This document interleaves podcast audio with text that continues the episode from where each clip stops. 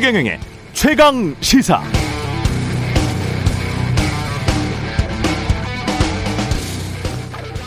만일 그 집이 분열하면 그 집은 스스로 설 수가 없다.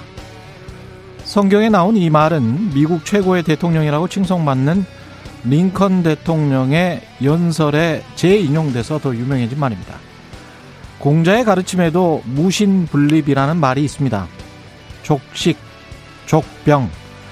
그러니까 아무리 먹을 게 풍부하고 군사력이 강해도 무신. 사람들의 믿음이 없다면 분립. 설 수가 없다. 이런 이야기입니다. 아무리 부강한 나라라도 서로의 믿음이 없이는 운영이 안 된다. 이런 말입니다. 국민의힘이 자중질환의 상황을 겪고 있는데요. 결국 윤석열 후보 여지를 남겨놓기는 했습니다만 김종인, 이준석 없는 홀로 서기를 단행했다고 봐야겠죠. 스스로 설 수 있을 것인지 지켜봐야겠습니다.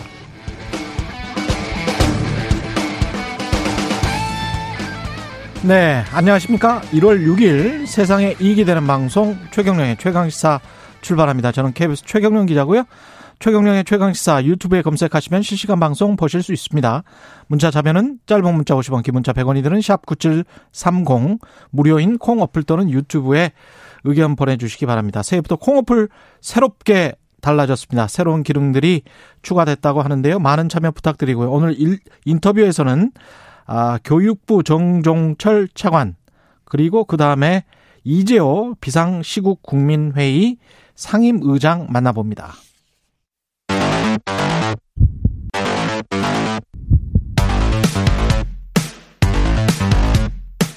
오늘 아침 가장 뜨거운 뉴스 뉴스 unboxing 네, 뉴스 unboxing 시작합니다. 민동기 기자, 김민아 시사평론가 나와 있습니다. 안녕하십니까? 안녕하세요. 예. 어저께 윤석열 국민의힘 후보 기자회견을 하고 선대위를 해체했습니다. 어, 직속 선대 본부장은 권영세 의원이 맡았고요. 예. 어, 지금 정책본부장에는 원희룡 전 제주지사가 계속 자리를 유지하기로 했습니다. 그리고 이른바 윤핵관으로 지목돼 왔던 권성동 사무총장하고 윤한홍 전략기획부총장은 당직과 선대위직을 내려놓고 백의종군을 선언을 했는데요. 어, 앞서 사퇴한 장재원 의원까지 포함을 하면 이른바 측근 3인방이 모두 이 손으로 후퇴를 했거든요. 근데 과연 정말로 후퇴한 것인가 이런 의문은 계속 나오고 있습니다. 어제 기자들하고 질의응답이 있었는데 예. 간략하게 요약을 하면 토론을 회피하고 있는 것 아니냐 이런 의혹에 대해서 세 번 법정 토론으로는 부족하다는 생각을 가지고 있다. 그래서 법정 토론 이외의 토론도 협의할 것이다 이런 얘기를 했고요. 음. 이준석 당 대표에 대해서는 새 선대본부에서는 직책을 맡지 않을 것이다. 당 대표로서도 얼마든지 선거운동 역할이 가능하게 가능할 것이다 이렇게 얘기를 했고 다만 거치 문제와 관련해선 자신의 소감 밖의 문제다 이런 얘기를 했습니다. 음. 후보 교체론에 대해서는 모든 것을 국민들께 맡길 생각이다라고 얘기를 했고 배우자 김건희 씨 허위 이력 논란 등에 대해서는 일단 송구하다 사과드린다라는 입장을 밝히긴 했는데요. 어, 형사 책임을 뭐 질 일은 없을 것이다라는 취지의 답변을 해서 이게 조금 앞뒤가 맞지 않는 것 아니냐. 기자회견 때 그 전문에서는 뭐라고 했습니까?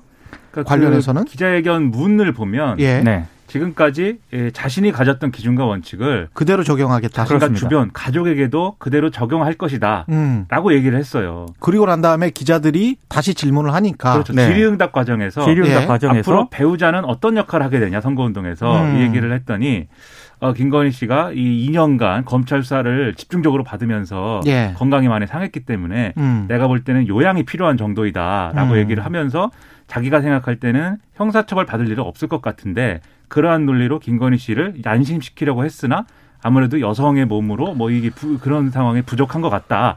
이렇게 얘기를 했습니다. 그러면 이게 지금 말씀 주신 것처럼 기자회견 전문하고 내용이 좀 다르네요. 그렇죠. 기자회견문의 맥락으로 따진다면은 이런 답변이 아니고 김건희 씨가 여러모로 이런 여러 가지 이 국민들에게 부족한 모습을 보였기 때문에 고민의 시간이 더 필요한 것 같다. 이렇게 얘기를 하는 것이 제가 볼 때는 모범 답안인데 그렇지가 않죠. 이 윤석열 후보가 여전히 같은 인식을 가지고 있구나 배우자에 대해서 음. 그런 의심을 살 수가 있는 그런 의구심을 남기는 그런 발언이었기 때문에 저는 상당히 이게 이런 것들이 문제라고 생각하는 게요.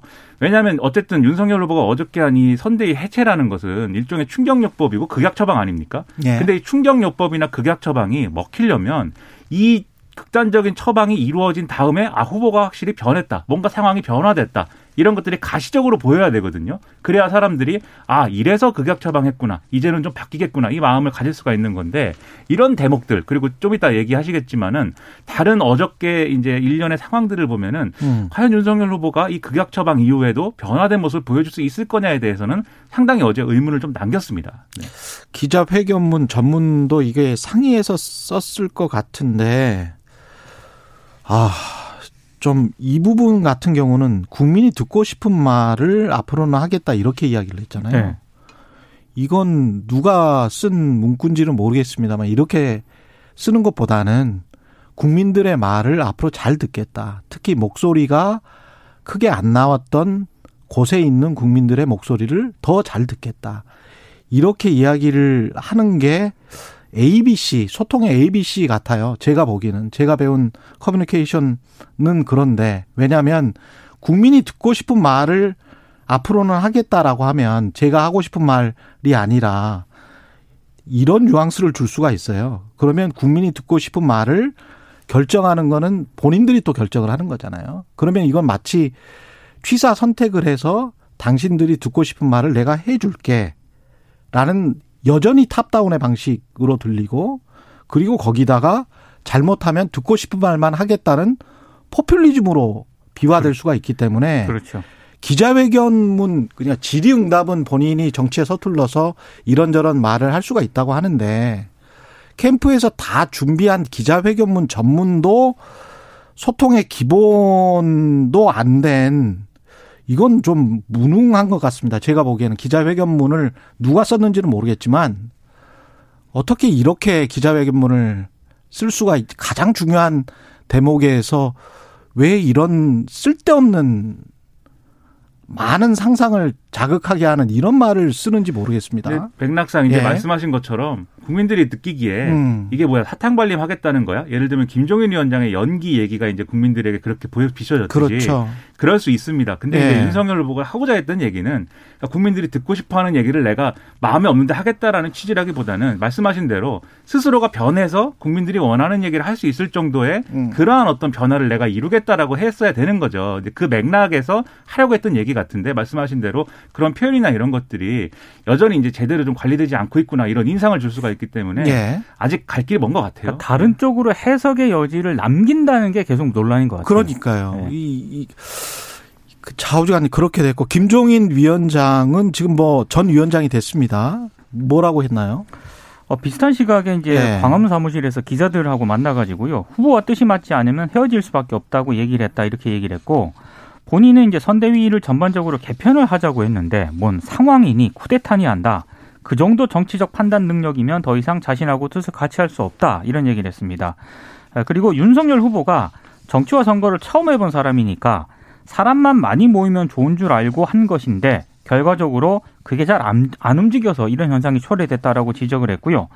이른바 그 윤핵관에 대해서 얘기를 했는데 기자들이 물었습니다. 윤핵관에서 어떻게 생각을 하냐? 김종인 전 위원장이 앞으로도 똑같다. 지금도 직책 없는 사람이 다 영향력을 행사하고 있다. 이렇게 예. 사실상의 독소를 남, 남겼고요.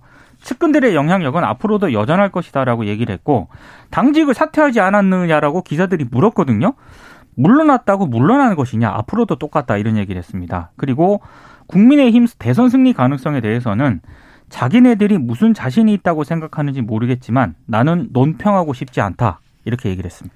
그러니까 이게 김종인 위원장이 지금 이제 작심하고 내놓은 여러 비판을 보면은 그동안 이준석 대표가 밖에서 했던 얘기들의 핵심이 인식이 똑같은 거예요. 김종인 위원장도. 근데 음. 이게 이 김종인 위원장하고 이준석 대표가 무슨 뭐 다른 마음을 먹고 자기 정치를 하려고 뭐 그런 얘기를 하고 있다라기보다는 밖에서 보는 것도 이제 문제는 다 이제 모두가 이제 이게 문제로구나 할 수 있을 정도의 이 문제들이 산재에 있었다는 것이죠. 윤석열 후보가 뭐 윤핵관이라고 불리는 분들이 실체가 없고 그리고 뭐 선대인의 직책도 없는데 어떻게 영향력을 행사하겠느냐 이렇게 계속 얘기를 해왔고 음. 김종인 위원장도 그렇고 이준석 대표도 그렇고 이제 관계가 좋을 때 그리고 내부에서 뭔가 바꿔볼 수 있을 때라고 할 때는 그 얘기를 밖에서 이렇게 적극적으로 안 했는데 예. 그만두니까 이제 이렇게 얘기를 하지 않습니까? 그러니까 음. 내부에 문제가 있는 거고 그러면 지금 윤석열 후보가 선대위 해체했다고 했을 때 과연 그 문제가 반복되지 않는 것이냐? 음. 제가 볼 때 어제 상황 중에는 여전히 이른바 이제 윤핵관이라고 불리었던 측근들의 영향력은 여전하다라고 느낄 수가 있는 그런 부분 들도 있었기 때문에 그런 걸 보면은 사실 얼마나 바뀌겠느냐라는 의문이 아직도 남아요. 예를 들면 어제 또 소동이 있었던 게 이제 청년 간담회라는 게 있었지 않습니까? 스피커폰으로 인사를 한 거요. 네. 그렇죠. 예. 이게 이제 청년 간담회라는 게 다수의 이제 이 청년들하고 화상회의 방식으로 이제 연결을 음. 해서 국민소통본부에서 이제 준비를 했다는 일정인데 이 연결을 해가지고 윤석열 후보가 직접 나오기로 했고 직접 나오기로 했고. 그렇습니다. 그걸 통해서 이제 소통을 하기로 했던 것인데 이게 이 윤석열 후보하고 일정 조율이 어떻게 잘 되지 않았는지 음. 제대로 이제 윤석열 후보의 출연이 제대로 되지 않았습니다. 그러다 보니까는 거기에 연결된 이제 청년들 청년들이 이렇게 좀 욕설도 하고 후보 교체가 필요하다라고 하고 아직도 정신을 못 차렸구나 막 이렇게 막 막 쓰고 얘기를 했는데 음. 근데 중요한 거는 이 자리에 국민소통 본부장을 했던 이제 박성중 의원과 함께 권성동 의원이 여기 있었던 거예요. 그래서 권성동 의원이 스피커폰으로 윤석열 후보 연결을 했거든요. 예. 그러니까 왜 권성동 의원이 그 자리에서 윤석열 후보를 스피커폰으로 왜 연결하는 거냐 아. 이런 거에 대해서 여전히 그러면 그 아, 어, 여러 청년들이 가지 이걸 지적을 한 거군요. 그렇습니다. 네. 여러 예. 가지 실무를 권성동 의원도 하고 있다. 이 이른바 윤핵관 중에 한 명인데 음. 이런 비판이 또 한쪽에 나오는 거죠. 근데 박성중 그 국민소통본부장 같은 경우에는 예. 이 소동이 있고 난 뒤에 어, 이 과정에서 해명을 했거든요. 음. 근데 그 해명이 더 논란을 빚었습니다. 이게 뭐라고 얘기를 했냐면 민주당이나 이준석 대표와 가까운 청년들이 대거 참석하면서 혼란이 있었다. 이렇게 해명을 해버린 거예요. 민주당이나 이준석 대표와 가까운 청년들. 그러니까 그때 이제 화상회에 참석한 사람 청년들이 음. 이준석 대표 지지자들이 윤 후보 불참에 반발하면서 분위기를 흐렸다 이런 취지의 주장이거든요. 음. 그러니까 이게 이 발언 자체가 굉장히 논란을 빚었고 윤석열 후보가 어제 저녁에 SNS에 이번 사태에 대해서 사과를 했는데 예. 특히 이 부분에 대해서도 얘기를 했습니다. 본인이 대신 사과하겠다. 굉장히 부적절한 발언이었다라고 또 사과를 했거든요. 그러니까 어제 기자회견을 하고 이게 오후에 벌어진 상황입니다. 근데 어제 저 김경진 단장이랑 제가 인터뷰를 했잖아요. 김경진 단, 단장도 이 비슷한 인식인데 이준석 대표가 2030을 대표하고 그 다음에 그쪽의 지지율을 많이 뭐 끌어온다든가 그쪽의 지지를 많이 받고 있다는 것도 이거는 사실이 아니다 이렇게 이야기를 하더라고요. 글쎄 그런 것들을 그런 인식을 가지고 있는 것 같아요. 있죠. 예. 예, 선대위에서. 그렇게 볼 수 있는데 볼 수도 음. 있는데 예를 들면 예. 이준석 대표 스스로도 내가 있고 없고에 따라서 2030의 지지율이 뭐 있다 없는 건 아니다. 음. 그들의 요구에 맞는 선거 전략을 가지고 후보가 움직여야 2030의 지지를 획득할 수 있는 것이기 때문에 그렇죠. 자꾸 내가 뭘 안 해가지고 뭐 2030이 어떻다든지 얘기하지 말아라고 얘기하고 있기 때문에 음. 그런 지적도 있을 수가 있는데 그러면 유- 이준석 대표가 있든 없든 역할을 하든 안 하든 윤석열 이제 후보가 그러면 그러한 역할을 할 수 있도록 이준석 대표에게 공간을 주든지 아니면 이준석 대표가 없더라도 스스로 이제 그런 변화의 모습을 보여줄 수가 있어야 되는데 어제 상황은 그렇지 않았던 데다가 박성중 의원이 했다는 이제 그러한 이제 해명들은 이전에 윤석열 후보가 경선 과정에서도 청년들이 이제 홍준표 의원 지지하고 뭐 이러면서 글 올리고 하면 그런 것들이 어, 민주당에서 온 위장 당원이다라는 이러한 얘기를 해가지고 또 이게 논란이 된 적이 있거든요. 예. 그러니까 그때부터 지금까지 윤석열 후보의 어떤 변화를 요구하거나 그리고 그러한 것들이 필요하다고 얘기하는 젊은 세대들에 대해서 우리 편이 아닌가 보다 이렇게 생각하는 것이고 이준석 대표에 대해서도 아 이렇게 자꾸 내부 총질하는 거 보니까 우리 편이 아닌가 봐 이런 인식을 갖고 있는 거고 그 점들이 계속 문제가 되는 거거든요. 그래서 저는 이런 부분에 대해서는 후보가 그러면 결단을 해야 돼요. 둘 중에 하나를 선택을 해야 됩니다. 음. 첫 번째로 이준석 대표를 공개적으로 그러면은 어 불신임을 하든지 예. 정리를 해야 된다고 판단을 하면 음. 그게 아니라면 저- 결국은 껴안고 가야 된다고 하면 이 측근들의 인식이라는 것은 결국 윤석열 후보의 인식과 같이 하는 거거든요. 그럴 수밖에 없는 그렇죠. 거예요. 그렇죠. 윤석열 후보가 그 인식을 받아들이고 있고 동조를 하기 때문에 측근들도 밖에서 그 얘기를 하는 거니까 그렇게 얘기하지 마라. 그렇게 생각하지 마라. 이준석 대표랑 같이 해야 된다. 이 점을 분명히 해서 갈등을 정리하는 모습을 보이든지 둘 중에 하나를 선택해야 되는데 지금 둘 중 어느 하나도 선택을 못 해온 게 갈등을 키운 요인 중에 하나인 거죠. 이준석 대표가 말한 연습 문제는 뭐였습니까 이게? 이게 이제 그 권영세 이제 본부장에게 본부장이 이제, 예, 신임 본부장. 신임 본부장에게 전달을 했다는 건데 예. 출근길 시민들과 인사를 나누는 일정이었다고 합니다. 아, 지하철에서? 그렇습니다. 예. 그런데 이제 어제 이준석 대표 같은 경우에는 저녁에 SNS에 음. 본인이 썼습니다. 본인이 이 제안을 했는데 이게 받아들여지지 않았다. 그래서 선대위에는 합류하지 않는 쪽으로 이제 그런 취지의 또 글을 올렸거든요. 아, 연수 문제를 지하철에서 인사해라. 네. 라고 했는데 그것도 안 하니까 이거 그러니까 연수 이준석- 문제를 이준석 대표 입장에서는 어. 그걸 선대위 쪽에 제안을 했는데 선대위가 자신의 제안을 받아들이지 않은 것 같다라고 이제 판단을 한 거고 예. 선대위의 설명은 권영세 본부장이 이, 이 대표가 제안한 일정을 일정 팀에 전달을 했는데 어제 상황 자체가 굉장히 정신이 없다 보니까 음. 그 일정을 오늘 추진하지 못한 것에 대해서 이준석 대표에게 양해를 구했다. 뭐 예. 이런 입장이거든요. 근데 어제 그 오전 정도만 하더라도 굉장히 그 중진들하고요. 분위기가 괜찮았습니다. 이준석 어. 대표하고. 왜냐하면 원래 그 연석 회의를 하기로 했었거든요. 예. 이때 연석 회의 때 뭐 이준석 사퇴론까지 해서 뭐다 음. 얘기를 할 예정이었는데 그렇죠. 분위기가 그랬었잖아요. 그 정진석 부의장이 이준석 대표하고 한 20분 정도 대화를 했습니다. 음. 그래서 이 연석 회의를 취소를 했어요. 아. 그리고 김기현 원내대표도 이준석 대표를 만났습니다. 그러니까 이제 좋게 얘기를 했다고 합니다. 음. 그러니까 분위기가 굉장히 좋아졌거든요. 그런데 이제 본인의 어떤 그런 제안이 선대위 차원에서 거부당했다고 생각을 하니까 이제 선- 이준석 대표도 자신은 선대위에 참석하 합류하지 않는다라고 선을 그어버린 상황입니다.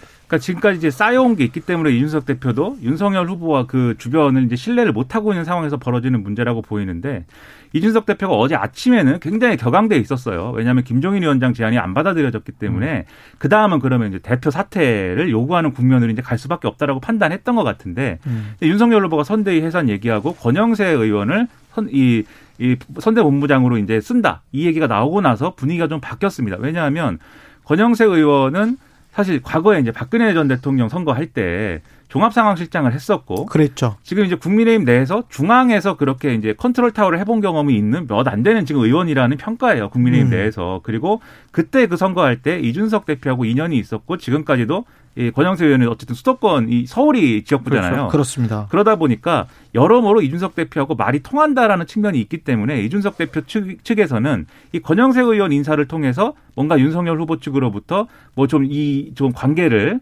어, 개선해보자라는 어떤 신호를 받은 것 같아요. 그래서 음. 오후가 되면서 상당히 태도가 누그러졌고 선대위가 개편되는 거에 대한 기대감도 얘기하고 뭐 이랬거든요. 예. 근데 이제 그 다음에 이제 연습 문제라고 얘기를 하면서 내놓은 제안이라는 게 지금 말씀하신 대로 첫 번째 지하철에서 그동안 미안하다라는 것에 대해서 시민들에게 인사를 해라라는 거랑 음. 그러면 내가 야전 침대를 가지고 와서 당사에서 숙식을 해결하면서 한번 이 열심히 해보겠다라는 거 이준석 대표가 예. 세 번째로 그러고 나서 이제 윤석열 후보가 이 이른바 플랫폼 노동에 음. 대해서 그걸 체험도 해봐라. 뭐 이런 아. 제안들을 몇 가지를 했다, 했다 는 보도가 나오고 있습니다. 예. 근데 어쨌든 이게 반영이 안 됐다고 그래서 바로 또 페이스북에다 이제 쓴 건데 그런 반발심의 배경에는 앞서 말씀드린 청년 일정의 소동 이런 것도 있었던 것 같아요. 음. 이준석과 가까운 사람들이 와서 이렇게 회방을 놨다라는 인식이 또 드러난 거기 때문에 그래서 음. 이준석 대표 입장에서는 기자회견을 하고 선대위 해선을 했음에도 상황은 변하지 않는구나 이렇게 생각했을 법한데 그러나 페이스북에 바로 그렇게 다섯 시간 만에 글을 올려서 또 이렇게 판을 깨버리는 게좀 음. 가벼운 처신 아니냐 음. 이 비판이 있을 수밖에 없는 거죠. 그러네요. 민주당은 경고방동을 경고했고요. 지금 상황이 뭐 그렇게 녹록치는 않다. 뭐 이런 이야기인 것 같습니다. 그러니까 너무 예. 그 국민의힘 내분에 대한 과한 반응들 있지 않습니까? 음. 이준석 대표도 SNS에 너무 빨리 글을 올린 거 아니냐 이런 비, 비판이 나오고 있는데 예. 혹시라도 그 민주당 의원들이 음. SNS에 기분에 취해가지고 예, 글을 좀 올리는 것을 좀 자제해달라 이렇게 이제 지도부에서 당부를 한 그런 상황이고요. 대신에 이제 선대위 쇄신을 민주당도 예고를 한 그런 상황입니다. 어제 강훈식 선대위 전략기획본부장이 대선의 당선 기여도를 6월 지방선거 건- 공천에 적극 반영하겠다라고 이제 입장을 밝혔거든요. 이게 아. 뭐냐면 선대위 실무자가 비위 등 한 번이라도 문제를 일으키면은 즉각 경질을 하겠다. 그러니까 원 스트라이크 원 스트라이크 아웃제를 도입을 하겠다라고 얘기, 얘기를 했고 예. 그리고 지금 중앙선대위가 굉장히 비대합니다 민주당도. 음. 그래서 이 30%를 지역에 파견해서 중앙선대위 슬림화를 도모하겠다라고 밝혔고 또 하나는 국회의원들의 현장 선거 운동을 독려하는 차원에서 의원 한 명당 직능단체 두 곳을 책임지는 1 국회의원 2 직능 전담제를 도입을 하겠다. 이제 이렇게 입장을 밝혔거든요. 그러니까 지금 어, 착착착 진행을 하겠다 이런 계획인데 예. 이재명 후보가 내일부터 또 그 대중교통을 이용해 가지고요 서울 시내를 이동을 하면서 휴대전화로 셀프 라이브 방송을 또 진행을 한다고 합니다. 음. 골프 격언이라는 게 있어요. 저는 뭐요? 골프를 치지는 않지만 아, 박지원 국정원장이 이야기한 그렇죠. 거? 네. 그렇죠. 고개 쳐들면 진다. 그렇죠. 네. 네. 골프와 선거는 네. 고개를 들면 고개를 네. 들면이라고 했습니다. 예, 고개를 들면. 네. 네, 네네. 그러면 음. 이제 망한다라고 하는데 음. 아무리 국민의힘이 지금 자중질환이고 하고 하니까 음. 민주당 소속 의원들이 SNS에 이제 한, 한마디씩 쓰거든요. 예. 안종인 위원장이 팽 당했고 뭐 그런 걸 음. 마치 강 건너 불구경하면서 막 박수 치는 것처럼 아, 일부 의원이 썼어요. 그렇죠. 네. 네. 그렇게 쓰고 뭐 하는데 그런 것들이 유권자들이 볼 때는 당장 뭐 유권자들의 어떤 뭐 지지 철회나 무슨 뭐 이 지지율이 흔들리는 그런 모습으로 보여지진 않더라도 그런 것들이 쌓이면 민주당 오만하다. 이재명 후보 남의 남 남에 대해서 남의 집안에 이렇게 불나고 그렇죠. 뭐 이렇게 혼란스러운 거에 대해서 막 좋아하고 있는데 음. 본인은 그러면 어 제대로 잘 단속하고 있는 거냐 이렇게 시선이 옮겨갈 수가 있기 때문에 음. 이런 때일수록 어 저거 타산지석으로 삼아서 우리가 잘해야 됩니다 이런 메시지를 계속해서 주는 게 필요하다는 거죠. 이게 민주당 같은 경우도 대거 이제 과거에 그 국회의원 했던 사람들도 다 들어왔잖아요. 네. 다시. 근데 어떤 자리나 세력이나 구도나 이런 것들을 노리고 들어오는 것 같은 그런 느낌이 사실은 있지 않습니까? 아니, 복당파들이 예. 있고요. 예. 실제로 약간 잡음도 나오고 있습니다. 그러니까 이게 기업 같으면 말이죠. 어떤 회사의 실적에 기여하고 공헌하고 이것에 따라서 사람이 평가가 되거든요. 근데 내가 나이가 많아 많고 그리고 뭐 옛날에 국회의원 한두 번 했고 그리고 지역구의 뭐 대의원들과도 자주 술을 마셨고 그리고 그렇게 친한 친구들이 뭐 있고 이런 식의 아니란 생각을 가지고 있는 국회의원 또는 전직 국회의원들이 민주당과 국민의힘에 다 있어요. 제가 보기에는. 그래서 그런 사람들이 정신을 차리지 않으면 한국 정치가 발전을 못 합니다. 그리고 그런 생각을 아직도 가지고 있는 분들은 정치 좀 안 했으면 좋겠어요. 그 자리 욕심 내 가지고 그 선거 때마다 말이죠. 이렇게 왔다 갔다 하는 분들 참 문제입니다. 아, 저도 예. 뉴스 언박싱에 자리 욕심이 있습니다. 예, 이거는. 상관없어요. 네. 왜냐하면 오랫동안 하면서 기여를 하고 공헌을 하고 실제로 일을 하고 있잖아요.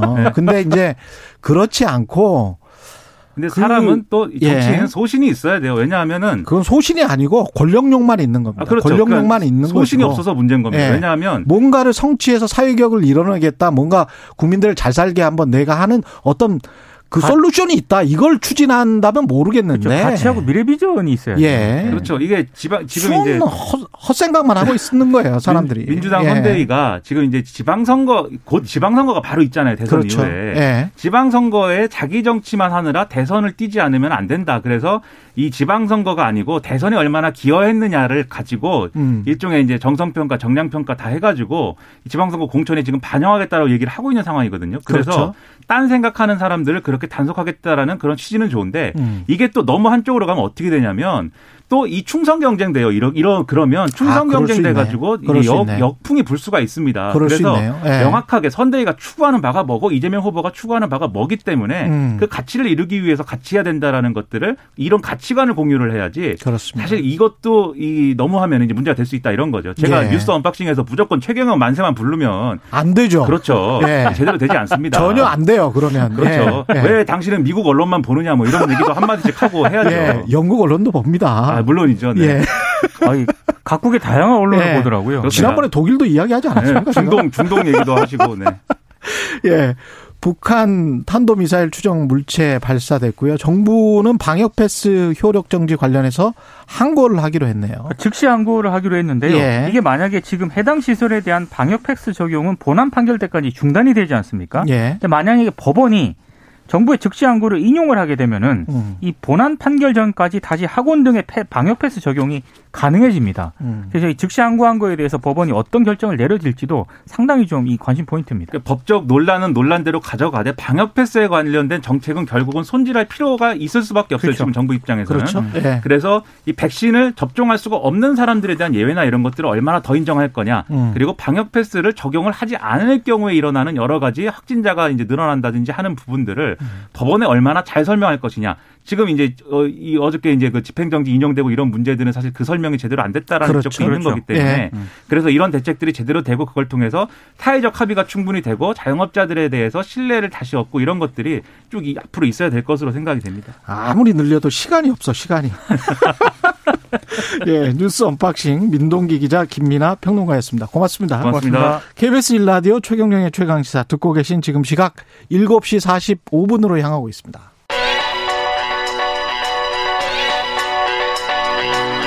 최강 시사 전민기의 눈.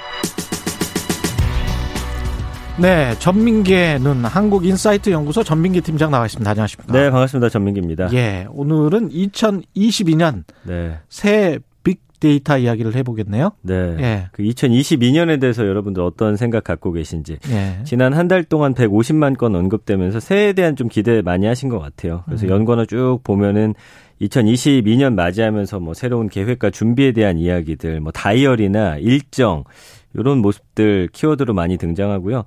그러면서 이제 연예인들 이야기가 또 많이 등장해요. 연예인들? 예. 뭐 아이돌 그룹의 올해 활동 계획이라든지 뭐 새 앨범 언제 아. 나오는지 또 무슨 작품들 준비가 돼 있는지 그들의 이제 행보를 쫓는 모습들 음. 그 외에 가족의 이벤트나 생일, 휴일 뭐 이런 것들 미리 체크하시는 모습인데 그 달력 보면은 본인 생일 언젠지 먼저 체크하시고 무슨 요일인지 그리고 아, 예, 무슨 요일인지 체크하고. 네, 빨간 날 예. 몇개 있는지 세 보시고 뭐 네. 이런 모습들이 빅데이터 상에서도 고스란히 드러나고 있습니다. 예, 빨간 날이 아무리 많아도 실수가 없으니 참.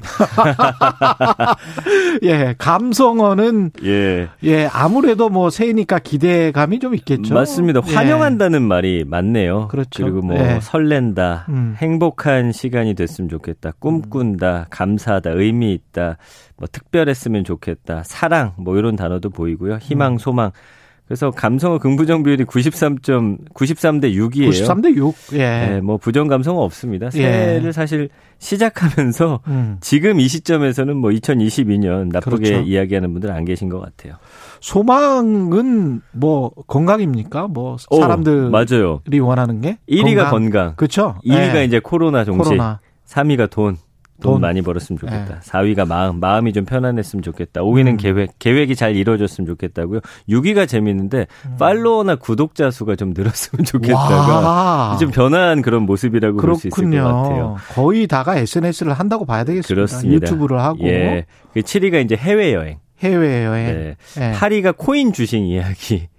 많이 좀 올랐으면 좋겠다는 돈, 분들. 돈 이야기네, 결국 예, 다. 그렇습니다. 9위가 집. 이것도 아. 이제 뭐 이어지는 것 같아요. 그러네요. 그리고 10위가 이제 취미 생활. 집 부동산 이쪽이 많이 내려갔네, 그래도. 예, 맞습니다. 예. 예전에 비해서는. 네. 어, 이것도 하나의 트렌드. 지금 현재 시장이 약간 하락 기운을 보이고 있잖아요. 네, 네.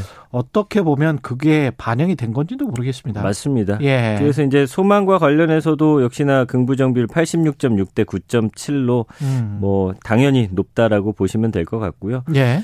뭐 어, 사랑했으면 좋겠다, 건강했으면 좋겠다, 올해 한 해 좀 기대가 된다, 나아졌으면 좋겠다, 새로운 일들 좀 많이 있으면 좋겠다, 대박이라는 단어 어. 보이고요.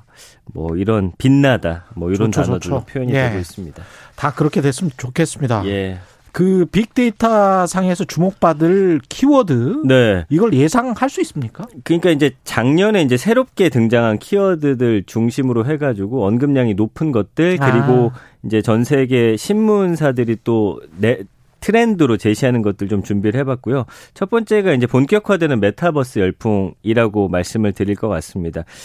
그래서 뭐 워싱턴 포스트 같은 경우는 올해 tech 트렌드 중에 첫째로 이제 metaverse를 향한 big tech들의 경쟁을 꼽았을 정도고요. 포브스도 이제 메타버스 진입을 올해 주요 소비자 기술 트렌드로 꼽았는데 다만 이제 그 가상 세계가 음. 뭐 예를 들어서 우리가 자율 주행을 얼마 전부터 계속 이야기하고 있지만 그렇죠. 그게 실현되기까지는 좀 시간이 걸린다라는 거죠. 그렇죠. metaverse도 그런 좀 시각으로 많이 보고 있어서 음. 2022년에 제대로 된 metaverse는 도래하지 않을 거다라는 예측도 있고요. 음. 그 다음에 이제 애플하고 메타, 그러니까 예전에 페이스북이죠. 주요 tech 기업들이 metaverse에 최적화된 AR, 증강현실하고 VR, 가상현실 기반의 이 혼합현실 기기 착용하는 그렇죠. 거거든요. 이게 미국 가정 보시면 SNS에 이 기기가 집에 거의 하나씩 다 있으세요. 음. 그러니까 이게 이제 좀 더 간편해지고 가벼워지고 결국엔 음. 안경 형태로 될 것이다.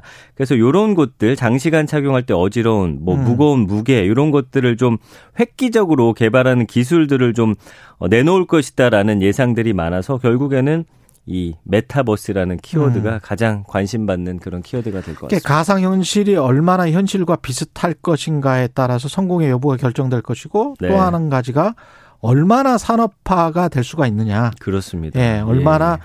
돈이 될 수 있느냐. 네. 거기에 따라서 결정이 될 것 같습니다. 근데 이게 가능성은 조금 조금씩 보이는 분야들이 있더라고요. 네. 예, 눈여겨 보셔야 될 것 같아요. 그래서 앞으로 이제 그런 예. VR 기기 차시면 여기 음. 이제 마치 스튜디오 안에서 음. 이제 최경영 기자님과 저를 음. 함께 이제 대면하는 듯한 그런 그렇죠. 영상도 보실 수 있을 것 같아요. 가령 이제 메타버스 상의 부동산을 사서 그 부동산의 NFT의 디지털 그림 같은 거를 걸어 놓는 그렇죠. 예. 예. 그런 방식으로 이제 작동이 될 것 같은데 네.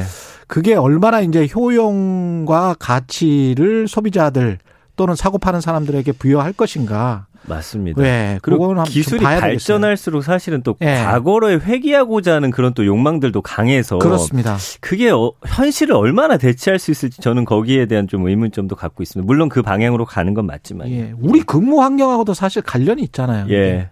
메타버스도 그렇고, 음. 예. 그 몇 년 전에만 해도 생각지도 못했던 변화가 이렇게 일어나는데 관련해서 지금 시간이 없으니까 건강에 대한 아까 첫 번째 관심이 건강이었지 않습니까? 맞습니다. 건강에 대한 관심. 그래서 이제 예. 그 디지털 헬스케어가 약진할 거다 이렇게 예상하는 분들이 상당히 많아요. 그래서 예. 코로나 3년 차기 때문에 이번에 이제 CES에서도 이 IT 정보기술 전시회죠. 헬스케어 기술 기업이 사상 처음으로 기조연설 무대에 올랐다. 음. 이거는 모두가 관심 갖고 있다라는 거거든요. 예. 뭐 여러분들 주식 투자하시는 그 섹터 중에서도 그렇죠. 뭐 바이오, 의료 섹터 많이 투자하시기 때문에 예. 그런 부분에 대해서 아마 많이 좀 주목하고 경제가 돌아가는 모습들 보시면 올 한해 메타버스 그리고 디지털 헬스케어 아마 많이 듣고 보는 그런 한 해가 되실 것 같습니다. 이게 완전히 궁극적으로 발전을 한다면 사람의 데이터와 몸이 메타버스 안에 있고 그 metaverse가 healthcare까지 다 어떻게 이렇게 진단을 하고 치료를 하고 그런 쪽으로도 이제 꿈꿀 수 있는 그런 그렇죠. 걸 지금 사람들이 노리고 있는 것 같습니다. 예, 맞습니다. 예. 네. 전기차와 관련해서도 조금 이야기해 그 주세요. 전기차 시대가 예. 이제는 본격적으로 올 거다라는 예상이 많아요. 미 CNBC가 음. 올해 이제 전기차가 전체 자동차 시장의 10%를 차지할 걸로 전망했거든요. 예. 그래서 이제 벤츠 같은 경우는 올해 3일이죠. 1월 3일 1회 충전에 1000km 주행 가능한 전기차를 공개를 했어요. 음. 결국에는 주행 거리의 벽, 그다음에 충전소 부족 이런 것들을 한 번에 해결할 수 있는 방법들을 좀 내놓고 있거든요. 예. 업체들마다. 그래서 아마 예. 주목이 되는 것 같아요. 저도 수소 전기차 타고 있는데 예. 너무 뿌듯한 게 네. 일단 타고 있으면 내가 공기를 정화시키고 있구나 오히려 음. 그런 느낌이 든다는 게 정말 좋아요. 그렇죠. 예, 예 그 예. 기분은 타신 분들만 알 거예요. 그래서 이제는 예. 최첨단 이슈가 아니라 평범한 이슈로 전환되는 해가 될 것이다. 그렇죠. 이런 평가들이 예. 나오고 있습니다. 예. 대선도 있지만 올해 다양한 스포츠 이벤트도 많은 해입니다. 네, 예, 맞습니다. 짝수이기 때문에. 예, 그래서 이제 올해 어, 곧 있으면 이제 시작되는 게 베이징 그 음. 올림픽이고요.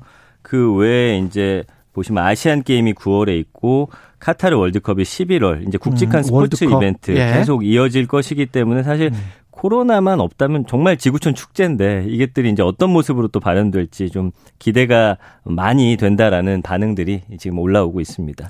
빨간 날은 제일 많이 쉬는 날이 언제입니까? 설 쪽입니까? 예, 그래서 네. 올해 보니까요. 작년보다 네. 휴일이 2일 늘어서 118일이더라고요. 118일. 그래서 주말 포함해서 5일 연휴인 설 음. 너무 길죠. 그래서 굉장히 길고 현충일도 6월 4일부터 6일까지, 광복절도 8월 13일부터 15일까지, 음. 개천절도 10월 1일부터 3일까지, 한글날도 10월 8일부터 10일까지 알겠습니다. 쭉 이어집니다. 예, 전민기의 눈 한국 인사이트 연구소 전민기 팀장이었습니다. 고맙습니다. 감사합니다. 예.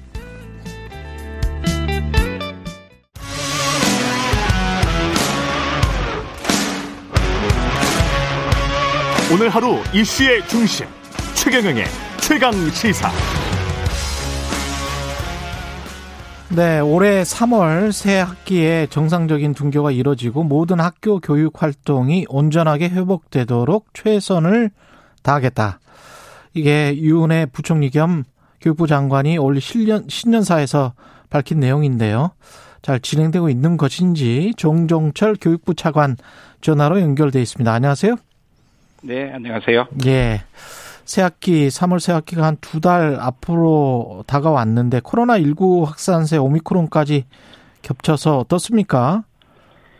네, 그렇습니다. 여전히 뭐, 저, 전체적인 방역 상황은 조금 나아지고는 있지만, 말씀하신 오미크론 변수 때문에 저희가 어, 긴장하고 있는 상황이고요. 예. 어, 최대한 좀 우리 아이들 백신 접종률을 좀 높이고, 음. 특히 이제 교육부문 종사자들에 대한 추가 접종도 방학 중에는 좀 어, 완료하도록 할 거고요. 예. 어, 방금 말씀 주신 오미크론 변이 특성이 있기 때문에 어, 이 특성을 감안해서 저희가 방역 지침을 보완하고 또 방역 물품이라든지 방역 인력 지원 이런 계획들을 미리 좀 수립하고자 합니다. 저희가 신학기 되기 전에 아, 한 2주 그리고 어, 신학기 시작하고 또 1주 해서 어, 집중적인 방역 점검 기간을 또 설정해서 예. 철저히 관리해 나가도록 할 계획입니다. 이게 전면 등교라는 말을 계속 했었다가 용어가 정상 등교, 정상적인 등교 이거는 이제 일상으로 돌아가자라는 그런 이야기인가요? 네, 그렇습니다. 저희가 전면 등교라는 표현을 쓰니까 이게 등교 비율로만 이렇게 받아들이는 경향이 좀 있어서요. 예. 지금 방금 말씀 주신 대로 일상 회복 기조를 저희가 좀 철저히 담아내고 음. 저희 의지를 담는 어, 그런 용어 적합하겠다 해서 지금 정상 등교라는 음. 말을 쓰고 있습니다. 일단 근데 학생들이 학부모들이 이제 그 백신 접종에 관해서 약간 거부감을 가지고 있는 학부모들도 있어서 지금 관련해서 소송을 냈고 법원이 백신 미접종자의 학습권 등을 침해한다면서 이 받아들였거든요. 그래서 방역 패스 조치가 일시 정지된 건데 이게 지금 항소를 합니까 정부는? 네, 예. 정부에서는 아시는 것처럼 복, 보건복지부에서 발표한 내용, 즉 즉시 항고한다는 입장으로 예. 있다는 말씀드리고요. 예. 또 본안 소송이 앞으로 진행될 거기 때문에 음. 어, 저희도 진행 경과를 보면서 방역 당국과 적극적으로 협의해 나가도록 그렇게 하려고 합니다. 예. 근데 이제 설득을 하고 권유하는 것까지는 괜찮지만 이제 거의 강제적인 것이다. 그래서 자유와 학습권을 침해한다. 뭐 이런 법원의 판단인데요. 이거를 비껴갈 수 있는 방법이 뭐가 있을까요?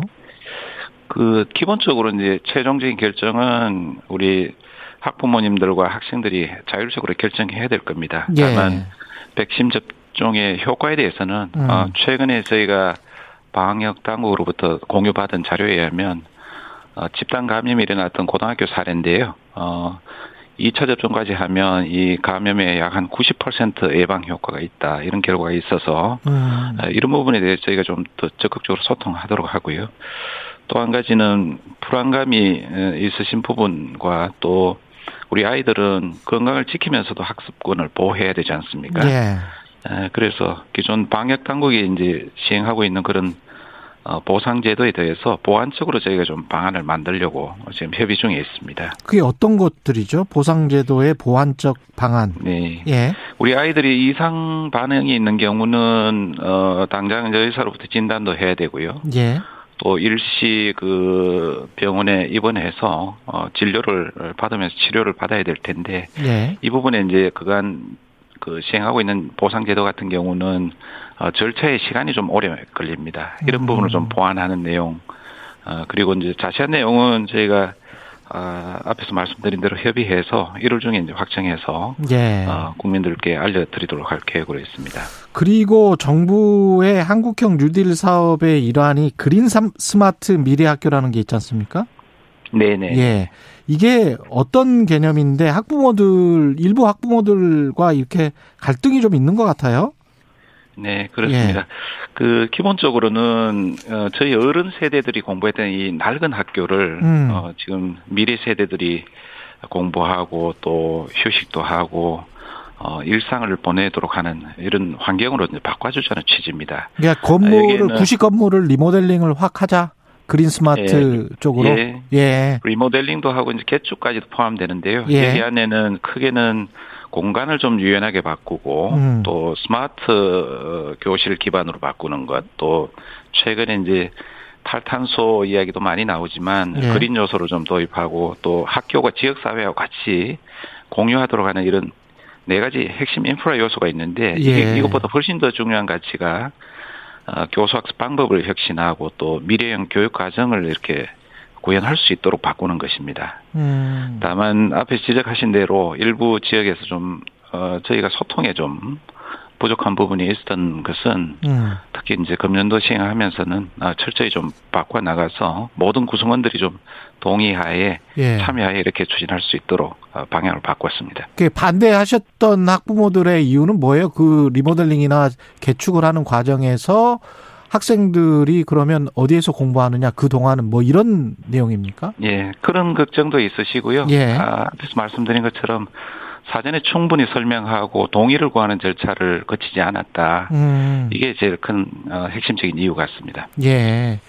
그 탄소 중립 환경 문제 이야기 하셨는데 교육부에서 따로 어떤 계획을 가지고 계십니까? 관련해서? 네.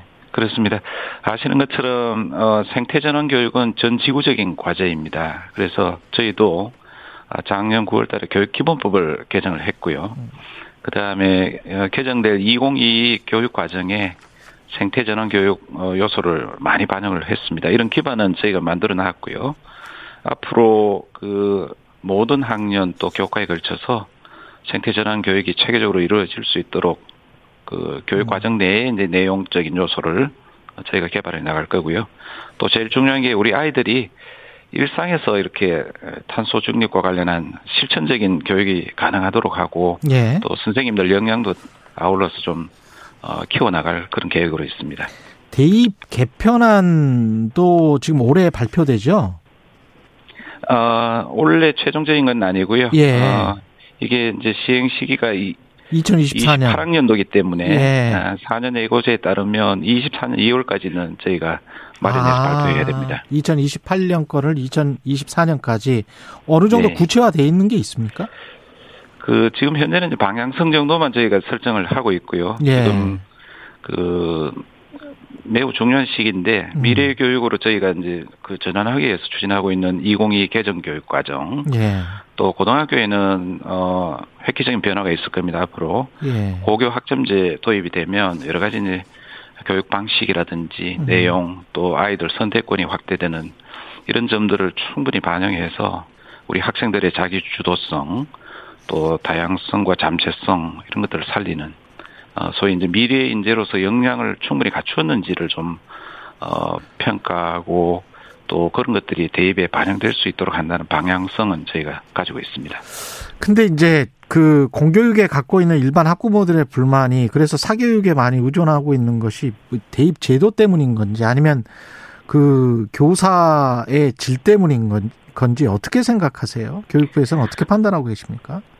그 저는 그렇게 봅니다. 음. 그 우리 국민들의 아주 강점 중에 하나가 아 우리 자녀들 어 미래 세대들에 대한 교육열이 세계 어느 나라보다 높다는 점. 예. 이 부분은 저희의 어, 큰 강점이거든요. 예. 이런 것들이 이제 어찌 보면 어, 부모 세대보다 더 나은 우리 자식 세대 또는 미래 세대를 위해서 뭐라도 음. 좀더 해 주시려고 하는 어, 그런 앞에서 말씀드린 교육열 때문에 음. 아, 학교 교육만으로는 부족한 거 아닌가 이런 막연한 불안감 또 어, 자식 세대를 위해서는 더 많이 해 주셔야 되겠다는 예. 아, 그런 마음들이 겹쳐서 어, 네. 사교육에 언쇼라는 그런 경향이 있는 것 아닌가 저는 그렇게 보고 있습니다. 근데 이 교육부에서 추진하고 있는 첨단 인재 양성을 위한 규제 완화가 어떤 내용을 담고 있는지는 모르겠습니다만은 사실은 일반 사교육이랄지 지금 뭐 강남의 학부모들은 먼저 뭐 코딩 교육 시킨다고 한 게 뭐 제가 보기에 한 10년은 된 것 같고요. 그래서 네네. 시대를 못 따라가고 있는 것 아닌가 교육부가 그런 측면에서는 어떻게 보세요? 공교육이? 조금 이제 조바심이 있어서 예. 미리 대비한다는 점을 저희가 뭐 이렇게 탓할 수는 없고요. 예. 앞서 말씀드린 그건 저희가 가지고 있는 강점 중에 하나입니다. 다만 음. 그 강점들을 어 건설적이고 좀 건전한 방향으로 또 어, 좋은 에너지로 이렇게 에, 모으고 그게 국가뿐만 아니라 사회 전반의 발전을 이끌도록 하는 이런 예. 것들은 어, 저희도 이제 깊이 고민해야 될 부분이고요. 예. 말씀 주신 첨단 인재라고 하면 최근에 이제 AI나 빅데이터 음. 같은 신기술 그리고 최근에 이제 반도체 배터리 같은 전략 산업 분야에 여하에 필요한 인재들을 어, 즉시 이렇게 이제 저희가 양성해서 배출하고 그분들이 역할을 하도록 해야 되는데 예. 아 이런 부분에는 저희도 어, 나름대로 어, 대학의 어, 정원을 조정한다든지 또 대학 내뿐만 아니라 대학 간에도 이렇게 공동 융합 과정을 개설해서 운영할 수 있도록 하는 이런 제도적인 유연성을 많이 갖추도록 노력하고 있는 과정입니다. 예. 학령 인구 감소돼 있고 그다음에 전국의 대학들은 지금 그 그대로 있는 상황인데요. 이 한계 대학들이 분명히 많이 있지 않습니까? 네, 네. 예, 이거는 어떻게 해야 될까요? 구조 조정을 안 할 수가 없지 않습니까? 네, 그렇습니다. 지금 말씀 주신 대로 학령 인구 감소 때문에 대학 정원에 대한 그 조정 음. 어, 불가피해 보이고요. 다만 네. 이제 대학이라는 데는 아시지만 교육과 연구와 또 어, 대외적인 봉사 이런 아주 복합적인 기능을 수행하는 것이기 때문에 아, 학부생 그 즉 입학생 정원 조정만으로 어, 대학이 앞으로 이제 해야 될 역할을 다 한다 이렇게 보기는 어렵고요. 다만 네. 그럼에도 불구하고 어, 지금 지적 주신 대로 어, 일부 한계 사학에 대해서는 그 퇴로를 만들 수 있도록 저희가 어, 깊이 고민하고 있다는 말씀드리겠습니다. 퇴로를 만들 수 있도록 그러면 네네. 그 대학 입장에서는 대학이 이제 팔리는 거잖아요. 구조 조정이라는 게. 어, 그런 경우도 있고요. 예, 어, 아니면- 우선 제일 중요한 것이 이제 재정 재정 여건에 대한 어, 철저한 진단이 좀 필요하고요. 예. 그 다음에 이제 기능적으로 제가 앞에서 말씀드린 대로 교육 기능만 어, 위주로 하더라도 어, 학부생 전통적인 이제 신입생 대상 교육뿐만 아니라 예. 이제는 어, 지역 사회 수요, 즉 평생 교육이라든지 음. 또 어, 노동 환경이 이제 바뀌기 때문에 음. 그 전환 교육이라든지 예, 예, 전직 예. 교육 이런 것들이 이제 필요할 겁니다. 이런데 대해서도 대학들이 좀 철저하게 좀 기여를 할 수 있도록 어, 어, 기능 조정까지 아울러야 된다고 봅니다. 대학의 기능도 바뀌어야 되는 시대에 왔네요. 그리고 네네. 마지막으로 직업계 고등학교 이호수에서도 그 사망 사고 있었지 않습니까? 네, 그 네. 현장 실습생에 대한 안전사고 이게 교육부 대책이나 뭐 따로 법령이나 제도 미비한 게 있나요? 예, 그런 어, 지적에 대해서 저희가 지난번에 이제 보완해서 발표를 했고요. 예. 다만 실습제도 폐지나 축소 또는 존속에 대한 다양한 의견들이 있습니다. 저희가 보기에는 우리 아이들 안전과 또 아이들이 가져야 될 어, 권익에 대해서는 철저히 좀 보장하는 방향으로 하고요. 어, 이 실습 경험이 앞으로 진로를 정하고 직업을 가지는데 아주 매우 중요한 경험입니다. 그래서 저희는 폐지보다는 내실 있는 운영이 필요하다고 보고요. 예. 어, 앞에서 말씀드린 어, 그런 어, 기- 어, 방향 아래 저희가 고용부라든지 관계부처하고 철저히 협의해서 이번에 보완 방안을 아, 발표하게 됐다는 말씀드리겠습니다. 알겠습니다. 말씀 감사하고요. 정종철 교육부 차관이었습니다. 고맙습니다. 고맙습니다. 오늘 하루 이슈의 중심. 당신의 아침을 책임지는 직격 인터뷰. 여러분은 지금 KBS 일라디오 최경영의 최강 시사와 함께하고 계십니다. 네, 국민의힘 윤석열 후보가 선대위 전격 해산하고 김종인 총괄 선대위원장과도 결별 을 사실상 했죠.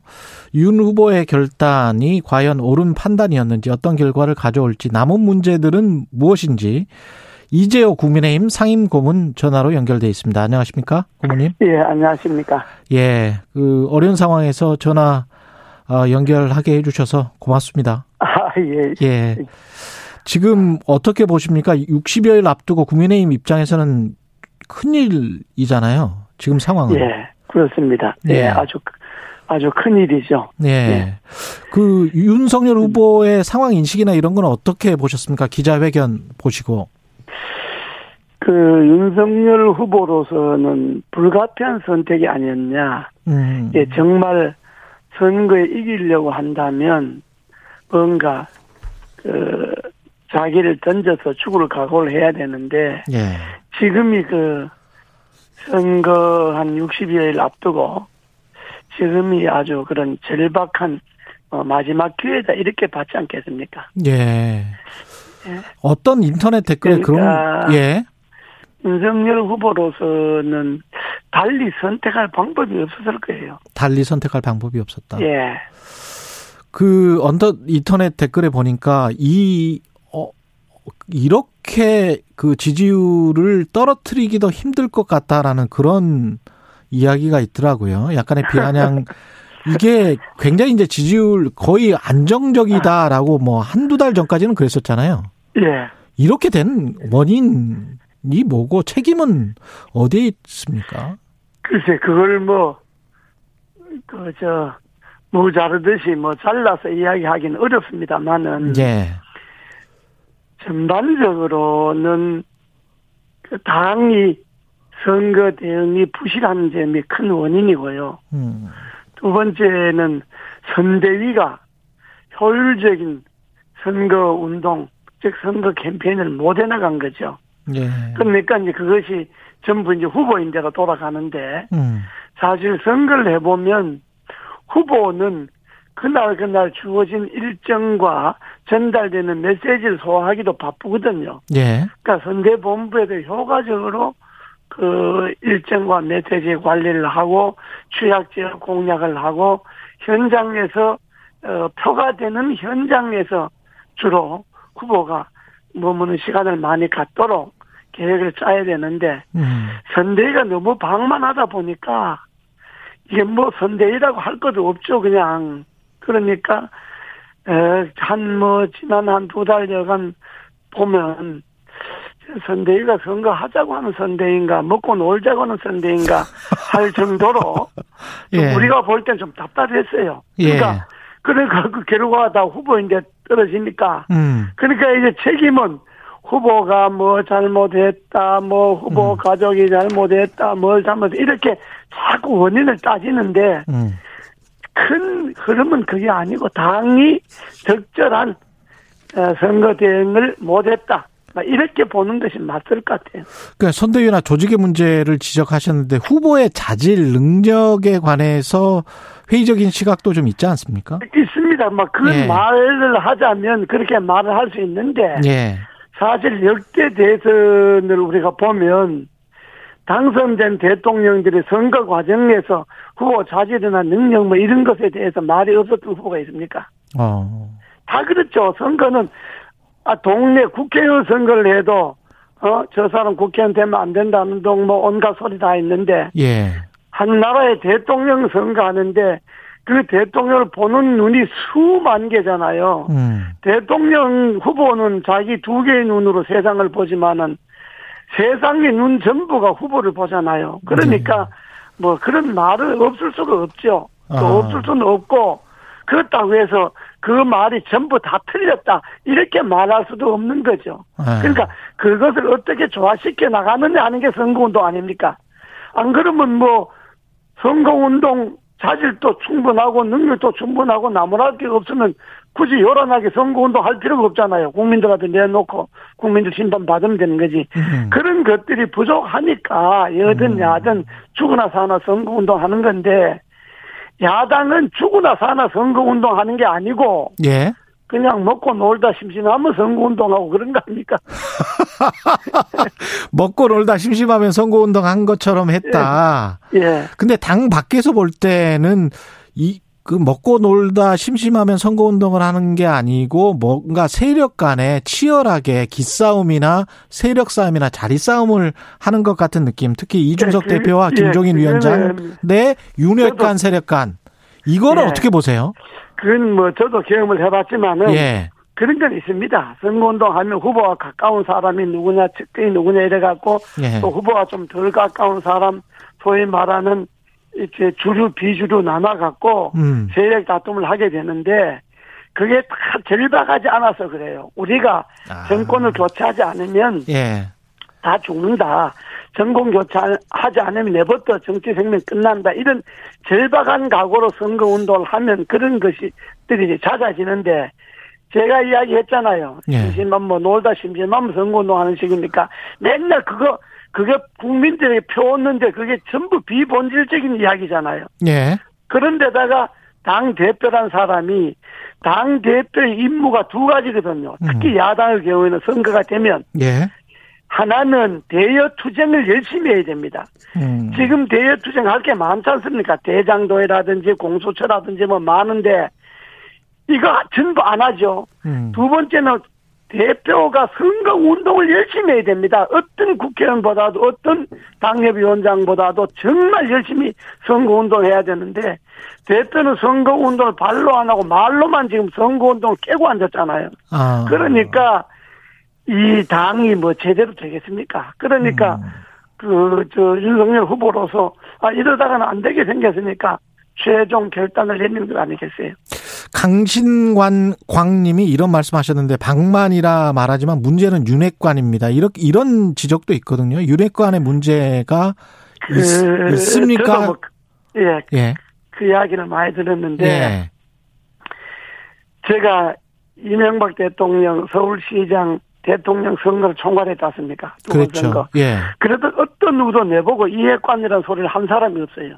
아, 생각해보니까 그때. 이해관이라는 말이 나온 일도 없지 않습니까? 그때 예. 뭐 언론 이해관이라는 말이 있었습니까? 이인자라는 말은 있었잖아요. 예, 그건 뭐 하고 난 다음에 예. 대통령 선거 대통령 당선되고 난 다음에 예. 나온 소리고. 예.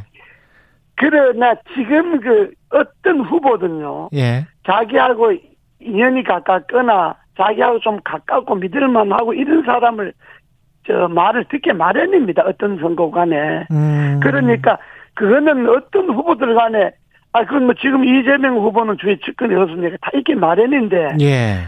그걸 효과적으로 선거 운동에 활용을 할 생각을 해야지. 예. 그걸 선거 운동에 활용을 안 하고 그걸 자꾸 그냥 찍고 받고 하니까 그 저 그것 그것만 부각가 되는데 사실은 뭐 윤핵관이라 그래봤자 그 뭐 권성동 뭐 저 장재원 예. 윤한홍 뭐세 사람인데 예. 그세 사람 다 그 사람들이 무슨 뭐, 뭐, 윤석열 등이었고, 뭐, 호가 오해하거나, 뭐, 권력 행사하거나, 이런 사람들이보다 뭐, 윤 후보하고 좀 가깝거나, 윤 후보가 신뢰하니까, 자, 음. 축자 사자 일을 한다, 뭐, 이런 건데, 그걸 당이 포용하고 수용하고, 그걸 선거 운동에 활용할 생각을 해야지, 그걸 자꾸 뭐, 니는 윤핵과이다, 아니다, 뭐, 윤핵과 되면 안 된다, 이렇게 말하면, 그 만약 그세 사람 나가고 난 다음에 또 딴 사람이 들어오면 또 윤핵관 또 생기잖아요. 아, 그 그러네. 이 선거가 예. 뭐 평, 선거 끝날 때까지 윤핵관 타령하다 끝나잖아요. 음. 이런 선거 열때 있었습니까? 박근혜 대통령 때도 뭐 열심히 주변에 하는 사람이 있었지만은 뭐 예. 박핵관이라는 말이 있었습니까? 음. 그래서 선거 운동 하기에 달린 거예요. 김종인 위원장은 자진 사퇴하면서 구군이 다 했다. 이렇게 표현을 했지 않습니까? 이게 예. 어떤- 그, 그, 분 원래 말이 뭐 독설가니까 예, 그만 말이 어 그리고 뭐 자진 예. 사퇴가 아니라 뭐 결국은 이제 이제 그만두게 둠을 그만- 당하게 된 건데 그렇죠. 그 윤성 저저 김종인 그저 저 위원장. 전 위원장 장. 그렇습니다. 이게 아무리 자기가 경험이 많고 뭐 어, 실력 있고 하더라도 전체 분위기를 어떻게 하면 선거 운동이 당이 효율적으로 끌고 갈 수 있을 것인가를 생각해야지. 자기 잘났다, 자기 똑똑하다만 이야기하면 됩니까? 자기가 전부 다인 것처럼 이야기하면 안 되는 게, 음. 그게 이번에 결정적으로 세 가지 과오를 범했잖아요. 예. 첫째는 후보와 상관없이 선대위를 해체한다고 이야기한 거. 예. 선대위는 후보 중심으로 있는 건데 후보와 말도 없이 해체한다고 이야기한 거. 예. 두 번째는 서- 자기가 30일 한 달 동안에 총괄 선대위원장을 갖고 정권을 위임받았으면 음. 한달 동안에 지지도가 떨어지거나 잘못되면 책임은 총괄 선대위원장이 제일 먼저 져야 되잖아요. 그런데 자기는 빠지고 밑에 사람들만 다 사표 내라고 한 거. 그러니까 책임에서 자기는 벗어나려고 했다는 거. 예. 세 번째는 후보를 완전히 뭐 허수아비 취급하고 내가 시켜준 대로 연기는 해라 그러면 음. 국민들이 볼 때 그래갖고 대통령 되면 대통령도 연기만 하는 것처럼 되고 뒤에서 어 누가 조정하는 사람도 따로 있게 되는 거잖아요. 예. 그러니까 국민들이 연기만 하는 대통령을 뽑으려고 그러겠어요. 음. 그러니까 그 말은 선거 운동을 정말 절박하니까 후보가 하도 실수가 많으니까 뭐 그렇게 이야기했다고 하는 거는 이해는 가나 음. 그러나 그렇게 말을 총괄 선대위원장인 사람이 당신은 연기만 해라 그러면 구- 윤석열 본인이 문제가 아니라 국민들이 볼 때 아, 그 연기만 하는 대통령 누가 뽑으려고 그러겠어요. 그렇죠. 그러니까 이거는 그 총괄 선대위원장으로서 정말 그거는 너무 선을 넘어도 한참 넘은 거고 그거는 그게 바로 오만이 극치입니다. 본인의 오만의 극치. 내가 뭐든지 다 한다. 음. 어, 내가 하면 된다 하는 그 오만 방자스럽고 오만의 극치인데 그렇게 말하는데 그걸 수용할 수도 있어요. 그 후보, 윤 후보가 통 크게. 예.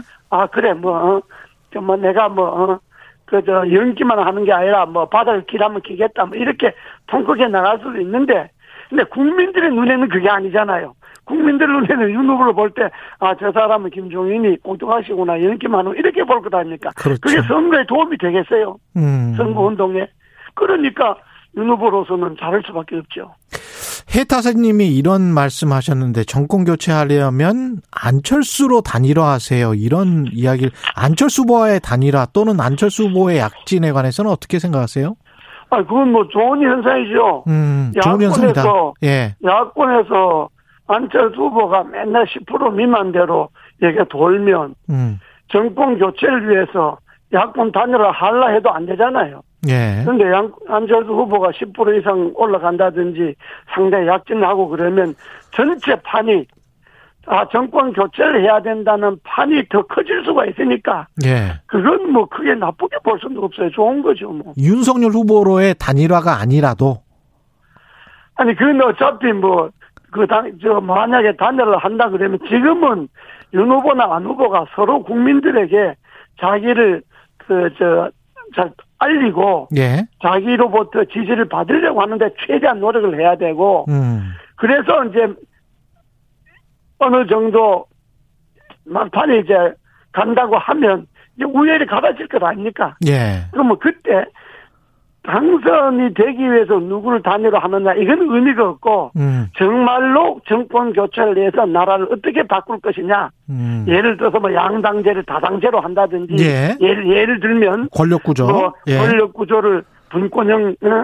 대통령제로 바꾼다든지 뭐 예, 그리고 뭐 어? 행정구역을 어떻게 한다든지 큰 나라를 바꿀 수 있는 향후 100년을 내다보고 나라를 바꿀 수 있는 큰 틀에 합의를 하는 음. 이런 형태로 그래서 이것이 뭐 연립정부가 되든 연합정부가 되든 이런 나라를 바꾸는 큰 틀에서 합의를 보고 후보를 정하는 걸 해야지 음. 단순히 뭐 지지도가 누가 높으니까 어떻게 하자 이렇게 기계적으로 단일화하는 건 별 의미가 없을 거예요. 예, 마지막으로 짧게 후보 교체 가능성은 전혀 없는 거죠?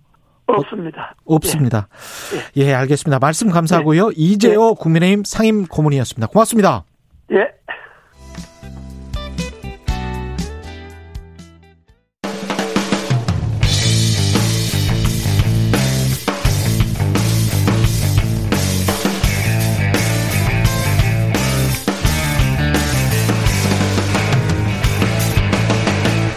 최경영의 최강 시사.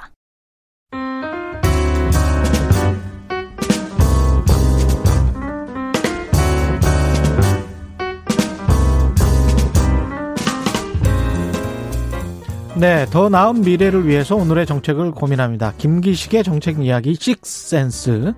김기식 더 미래 연구소 소장 나와 계십니다. 안녕하세요. 예, 안녕하세요. 예. 네. 새해 첫 시간인데 네. 대선이 한 두 달 정도 남았고요. 네.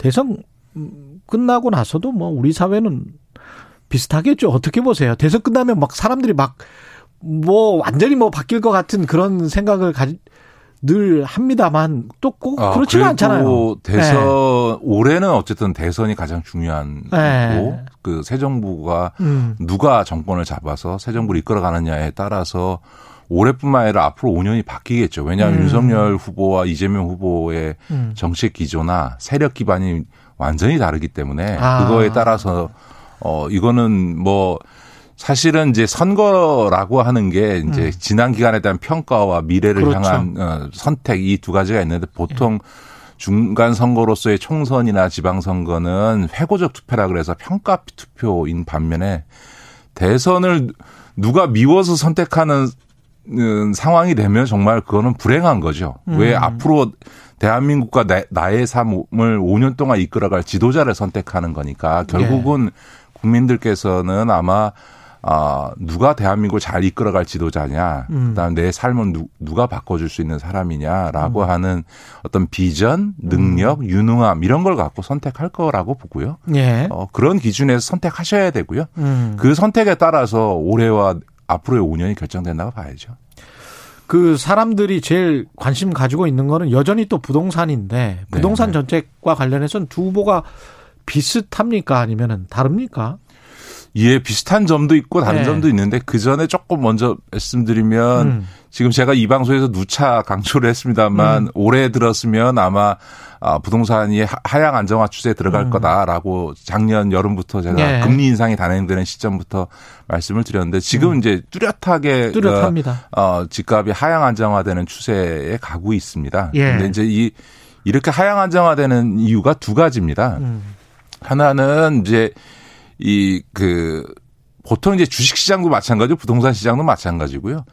상승이 지속되는 일은 없거든요. 몇 년간 상승장이 벌어지면 그 다음에는 조정장이 반드시 오게 돼 있는데 그렇죠. 우리가 지금 부동산이 한 4년째 상승 국면을 이어왔기 때문에 시장상으로 어, 조정장에 들어갈 시점이 됐다라는 측면이 하나 있고요. 음. 더 결정적으로는 우리나라도 작년 여름부터 금리 인상을 단행하기 시작해서 연말에 한 번 더 금리 인상을 했고요. 음. 무엇보다 세계 이 그 금리 시장 금리나 어 어쨌든 이 자, 유동성에 가장 큰 영향을 미치고 있는 미국이 음. 어 지금 테이퍼링부터 시작해서 금리 인상 기조를 분명히 하고 있으면서 지금 전 세계적으로 자산 버블이 조금 꺼지는 예. 유동성이 줄어들면서 자산 버블이 꺼지는 현상들이 발생하고 있는 거고요. 음. 그런 이제 금리 인상 기조에 따라서 거시 유동성이 의 어떤 어 위축이 일을 발생하고 그거에 따라서 집값 하락이 불가피하게 지금 나타나고 있는 거죠. 예.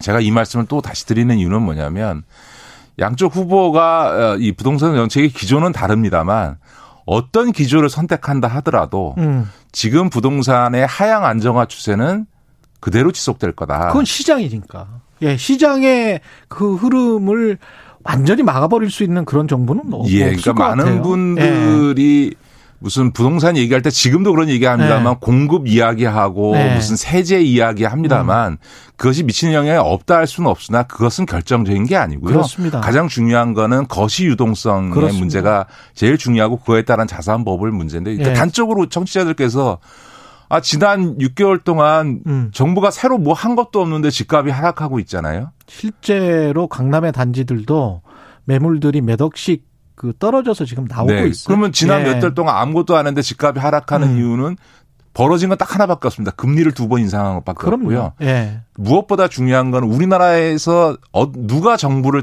정권을 장악한다 한들 음. 이 금리 인상 추세를 바꿀 수가 없습니다. 왜냐하면 미국이 이미 금리 인상 기조를 가져가고 있는 상황에서는 그렇죠. 그 상황에서는 속도는 조절할 수 있어도 미국이 금리 인상하는데 우리가 금리 인상하지 않으면 금리 역전 현상이 발생해서 이 자본론이 발생하게 됩니다. 그렇기 돈이 때문에 빠져나가죠. 네, 돈이 빠져나가기 때문에 음. 미국의 금리 인상 기조를 지금 잡았기 때문에 한국은행이 선제적으로 금리를 올리고 있는 거거든요. 그렇죠. 그래서 이게 미국이 이 금리 인상 기조를 주도하고 있기 때문에 음. 뭐 이재명 정부가 됐든 윤석열 정부가 됐든 음. 우리도 금리 인상 기조로 갈 수밖에 없고 그렇게 되면 자산 보불이 빠지면서 부동산 가격은 하향 안정화되는 건 어쩔 수 없다. 그러니까 그래서 음. 청취자들께서도 어, 대선의 결과가 어찌 되든 우리나라의 음. 부동산에 있어서 가격 안정화 추세는 이제 거스를 수 없는 흐름이다. 어. 그러니까 그러면 지금- 그런 조정작이 오면 네. 무주택자들 입장에서는 뭐 나라 경제보다도 본인의 이익을 위해서라면 네. 훨씬 더 좀 많이 빠지는 게 좋을 것 같고. 네. 예. 네. 그리고 유주택자들 입장에서는 그래도 조금 예, 정체되거나 음. 가격이 네. 네. 연착륙되는 게 가장 좋을 것 같고 네, 네, 뭐 네. 이런 이익이 서로 다르잖아요.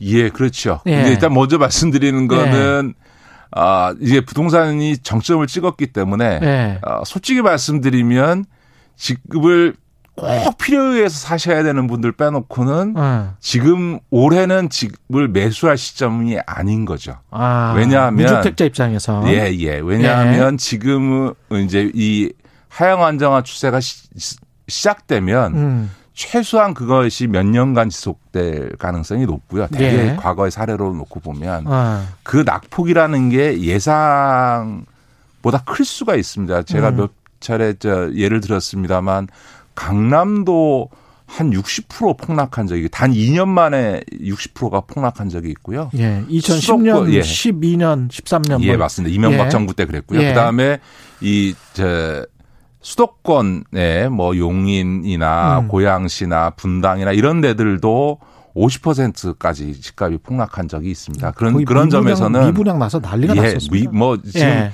2014년 15년까지만요 전국적으로 부- 미분양 아파트가 쌓여가지고요. 그랬습니다. 그게 예. 오히려 큰 문제가 될 정도의 음. 상황이었으니까 그러니까 그런 점에서 보면 음.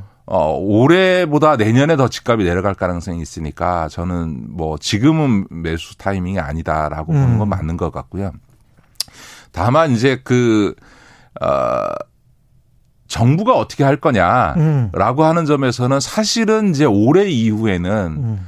집값이 이게 급락하게 되면 주식 그러니까 주택 담보 대출을 했던 분들의 그렇죠. 네. 이 가계 부채 문제가 생겨날 수 있기 때문에 음. 오히려 지금은 이제 앞으로는 부동산 문제가 가계 부채 문제로 어, 전환될 가능성이 있어서 음.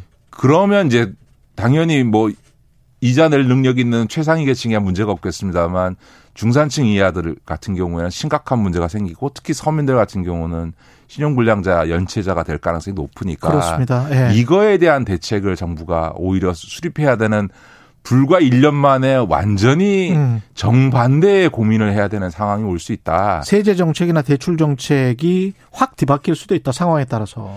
예, 근데 이제 지금 아까 이제 후- 예. 양쪽 후보 얘기를 했습니다면 되게 이제 그런 거시 정책적인 측면에서는 선택 여지가 없다고 말씀드렸잖아요. 근데 이제 보통은 이제 공급, 음. 그다음에 세제, 예. 규제 정책 이런 건데 예. 지금 공급 정책은 임- 이재명 후보나 윤석열 후보나 다 하겠다고 하고 있고 다 많이 하겠다는 거고. 예, 예. 그다음에 이제 규제 정책이라고 하는 게 이제 부동산 투기 과열 지구 지정 음. 이런 이런 것들인데 그렇죠.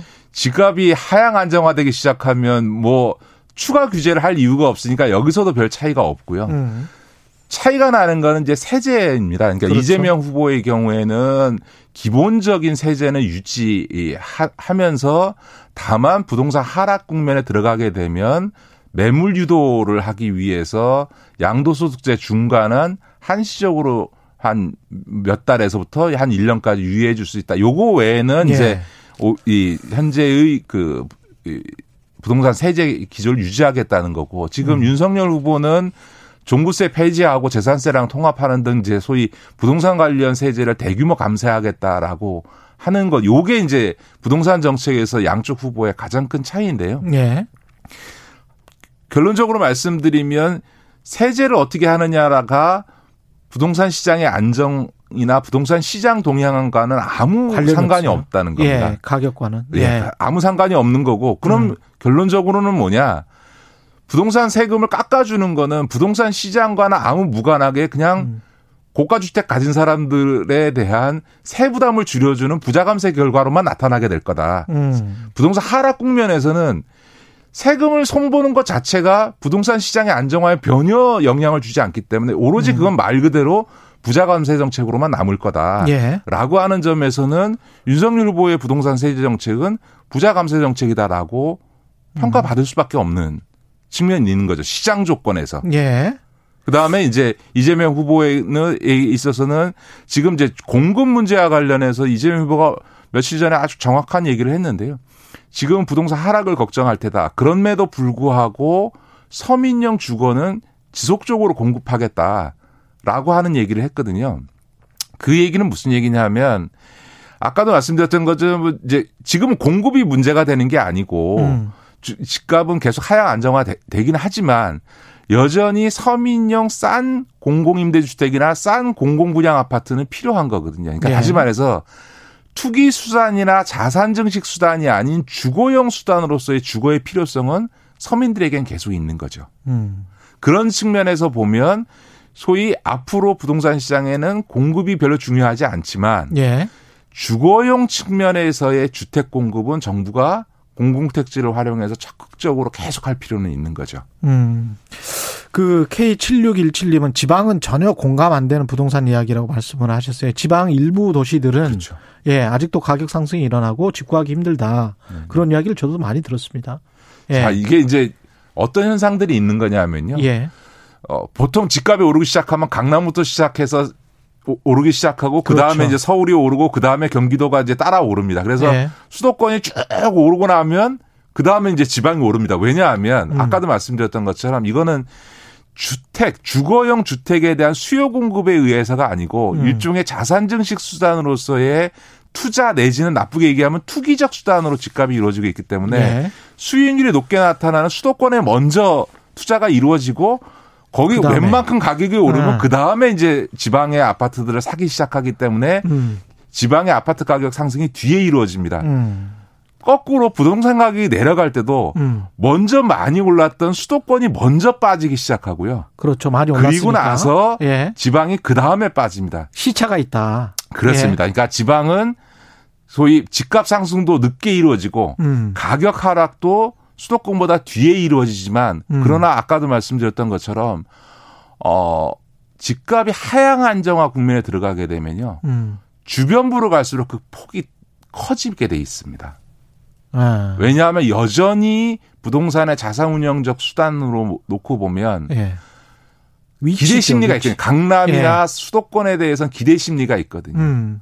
그러니까 떨어져도 이 이상 안 떨어진다 이런 게 있는 거고요. 예, 핵심 지역의 위치적 이지, 그렇죠. 이점은 계속 있으니까. 그러니까 부동산이라는 예. 거는 심리가 반 이상이거든요. 음. 그러니까 어 이거 하향 안정화 추세가 1년 뭐 반년 1년 가면 야 이거 집값 계속 떨어지겠구나라고 하는 심리가 형성되기 시작하면 예. 실제 이상으로 부동산 가격이 뚝뚝 떨어집니다. 왜냐하면 야 지금 못 팔면 내가 이거 손해 보겠구나 하니까 매도 가격을 계속 낮추면서 물건을 내놓기 시작하고요. 그렇게 그렇죠. 물건이 매도 가격이 내려가기 시작하면 아 조금만 더 기다리면 더 내려가겠네라고 아. 매수자들은 계속 대기합니다. 어. 이, 이게 상승 자극을 일- 일으키면서 집값을 뚝뚝뚝 떨어뜨리거든요. 그러니까 심리적 요소들이 굉장히 큰데 이제 수도권 서울 언저리나 예. 내지는 지방으로 갈수록 집값 하락이 더 급격히 이루어질지 모른다라는 심리적 요소가 훨씬 영향을 많이 음. 미치게 됩니다. 알겠습니다. 오늘 정년 연장이나 연금 개혁 이야기도 해야 되는데 시간이 다 돼서 네네. 다음 주에 네네네. 다음 주에 네, 다음 하도록 주에 하시도록 하고요. 예, 예. 어쨌든 부동산과 예. 관련해서는 예. 이제는 어, 지난 몇 년 동안 우리 국민들을 괴롭게 했고 음. 뭐 지금 현재 문재인 정부에 대한 가장 날카로운 비판이 부동산 가격 그 상승이었는 지점이었죠. 건데요. 예. 어, 청취자께 말씀드린 건 부동산을 판단하실 때는 거시경제 요소의 측면에서 음. 금리라든가 혹은 통화 정책 막 양적 완화라고 해서 이제 재정을 막 쓰는 이런 돈이 음. 예, 막 예. 풀리는 국면에서는 부동산 가격이 오른다. 예. 제가 말씀을 전해 드렸습니다만 문재인 정부의 가장 큰 음. 실책은 음. 이 집권 이후에 18년, 19년, 20년 음. 계속 저금리 경제 때문에 저금리를 유지할 수밖에 없었고 음. 코로나로 인해서 대규모 추경 100조가 넘는 추경 등을 통해서 돈을 풀어야 되는 상황에서 집값을 도저히 잡을 수 없었던 건데 음. 잡을 수 없는 집값을 잡겠다고 호언장담했다가 실패를 할 수밖에 없었던 거거든요. 알겠습니다. 그렇기 때문에 예. 거꾸로 이제 새 정부 이후에는 음. 집값의 하락을 막을 수 있는 정부는 없습니다. 전혀 다른 상황이 올 것이다. 예, 예. 예. 그래서- 김기식의 식스센스 더 미래연구소 김기식 소장님이었습니다. 고맙습니다. 네, 고맙습니다. KBS 1라디오 최경영의 최강시사 듣고 계신 지금 시각은 8시 45분입니다. 여러분은 지금 KBS 1라디오 최경영의 최강 시사와 함께하고 계십니다. 예, 미국 이야기 좀 해보겠습니다. 조 바이든 미국 대통령 국정 수행에 대한 자국 내 부정적 여론이 점점 높아지고 있는데요. 인플레이션, 오미크론 변이, 예, 심각합니다. 워싱턴에 있는 김양순 특파원 연결되어 있습니다. 안녕하세요. 네, 안녕하세요. 김양순입니다. 예, 새해 복 많이 받으시고요. 네, 새해 복 많이 받으세요. 지금 조 바이든 미국 대통령의 국정 수행 지지도는 몇 퍼센트입니까? 네, 제일 최근에 여론조사를 찾아봤더니 1월 2일에서 4일 사이에 여론조사 기관 유고부에서 예. 당원이 아니라 그냥 일반 성인 1,500명을 대상으로 여론조사를 했어요. 음. 네, 3.5%포인트 오차범위인데 잘 못하고 있다라는 게 51%. 예. 잘 하고 있다라는 게 40%. 잘, 잘 못한다라는 게 지금 이제 과반을 넘어서고 있는 상황입니다. 잘한다가 이게 40%밖에 안 돼요. 12월 예. 그렇죠. 잘한다가 40%밖에 안 돼요. 예. 그, 이 기조가 12월 말에도 사실 나타났었거든요. 예. 여론조사기관 라스무센이 22일부터 27일까지 국정수행평가 역시 1,500명 대상으로 했더니 이때도 바이든 잘한다가 음. 41%, 잘 못한다가 58%. 그래서 계속 이제 연말부터 40%대 수치를 기록하고 있는데요. 음. 이게 지금 데이터 전문 언론사 538의 분석을 보면은 어, 취임 직후에는 지지 여론, 즉 잘하고 있다가 55%였거든요. 예. 이게 1년 만에 10%포인트 이상이 빠졌어요. 실제로 분위기가 되게 좋지 않은데 인기가 있냐 없냐라고 음. 봤더니 1년 만에 그러니까 취임하고 1년 만에 지지도가 역대 최저였던 대통령이 트럼프입니다. 아, 트럼프 대통령이. 트럼프가 예. 예. 이맘때 지지율이 38.8%였어요. 아니 근데 바이든 대통령은 트럼프 대통령보다 훨씬 더 이제 노련한 정치인이고 정치를 뭐 외통위에서 40년 이상 한 사람이어서 아주 능숙하게 국정 수행을 할 것이다. 특히 외교는 잘할 것이다 그랬는데 오히려 외교에서 이상한 특히 아프가니스탄이 첫 시발점 아니었습니까? 이게? 네, 맞습니다. 예. 정확하게 이 여론조사 추이를 좀 봤더니 음. 9월 1일이 딱 변곡점이에요. 예. 잘한다, 못한다가 딱 꺾여지는 교차 포인트가 예. 9월 1일인데 그 9월 1일이 언제냐? 8월 31일이 아프간에서 미군이 완전 철수한 날이거든요. 그렇죠. 그리고 기억하시겠지만 그 2주 전에 카불 공항에서 미군들이 헬기에 막 올라타면서 이제 거기 헬기에 사람들이 아프간 사람들이 매달리면서 살려달라고 어. 절규를 했었던 어. 그 탈레반이 카불을 함락해서 제2의 사이공 함락대랑 똑같다. 아프간 대통령이 미국이 싸준 돈을 돈가방만 들고 튀었다. 그리고 이제 미국은 자국민들을 버리고 음. 철수를 했다. 아직도 아프간에 지금 미국인들 남아 있거든요. 그렇죠. 그런 네 트라우마를 아주 강력하게 각인시켰던 게 8월 중순부터 말까지 그 2주 동안이고 정확히 9월 1일 여론조사부터 잘 못한다라는 그 지지하지 않는다 국정 수행 잘 못한다라는 평가가 더 올라가기 시작했습니다. 왜 그랬을까요? 참, 그, 그 다음에 이제 덮친 게 인플레이션. 이거는 뭐, 국가가, 정부가 뭘 어떻게 할 수가 없는 뭐 시장의 상황이긴 하고, 그 다음에 오미크론 변이 바이러스, 뭐, 각종, 이 지금 오미크론 변이 바이러스 때문에 뭐, 통계가 뭐 하루치가 갑자기 뭐 100만 명 뛰기도 하고 확진자가 그랬습니까? 지금 미국이? 네, 저도 이제 신규 확진자가 100만 명이더라고 했더니 이제 예. 본사에서 데스크가 깜짝 놀라는 거예요. 10만 명이겠지? 이래서 아니요 100만 명이라니까요. 그랬더니 정말 어떻게 하면 100만 명이 확진될 수가 있어라고 한국에서는 좀 믿기 어려운 예. 숫자인데 3일에 100만 명이 넘는 신규 확진자가 나왔고 그 다음 날 4일에는 88만 명이 나왔어요.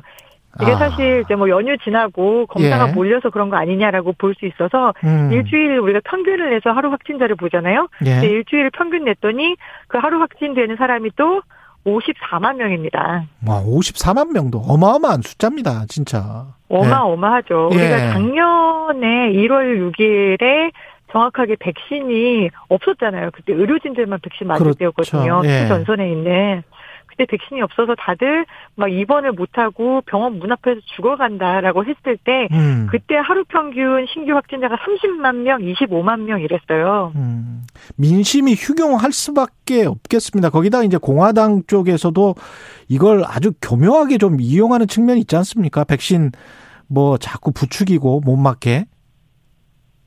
네, 공화당 당원들은 백신에 대해서 계속 예. 불안감을 부추기고 있는 거죠. 예. 백신 과학적이지 않다. 백신 음. 맞으면 좋지 않다. 심지어 재밌는 거는 예. 트럼프 전 대통령이 백신 자기 추가 접종까지 다 했다라고 그렇죠. 공개를 했어요. 예. 그랬더니 이제 공화당 집회였는데 예. 트럼프 대통령이 저 추가 접종했어요. 여러분 3차 접종하세요. 했더니 현장 반응이 우 이렇게 막 손가락을 밑으로 내리면서 야유가 터져 나왔어요. 그렇죠. 예, 저도 그거 봤습니다. 어떻게 네가 맞으라고 할수 있냐. 예. 네, 정말 트럼프 대통령이 맞으라고 해도 맞지 않는다라고 하면은 지금 현재 미국의 백신 접종 인구가 아직 70%가 안 되거든요. 완전 음, 접종이. 예. 나머지 30%는 거의 맞을 생각이 없다라고 보는 게 맞을 것 같습니다.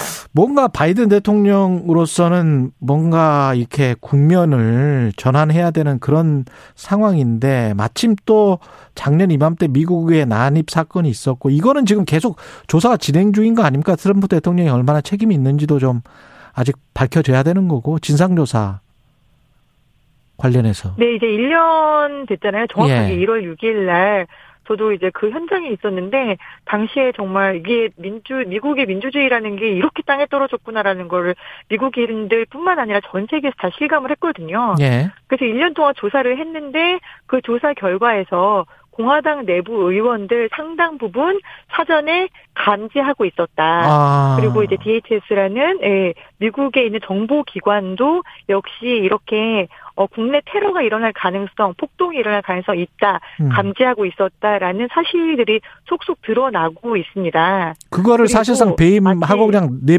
내도 내버려뒀다는 거잖아요. 그렇죠?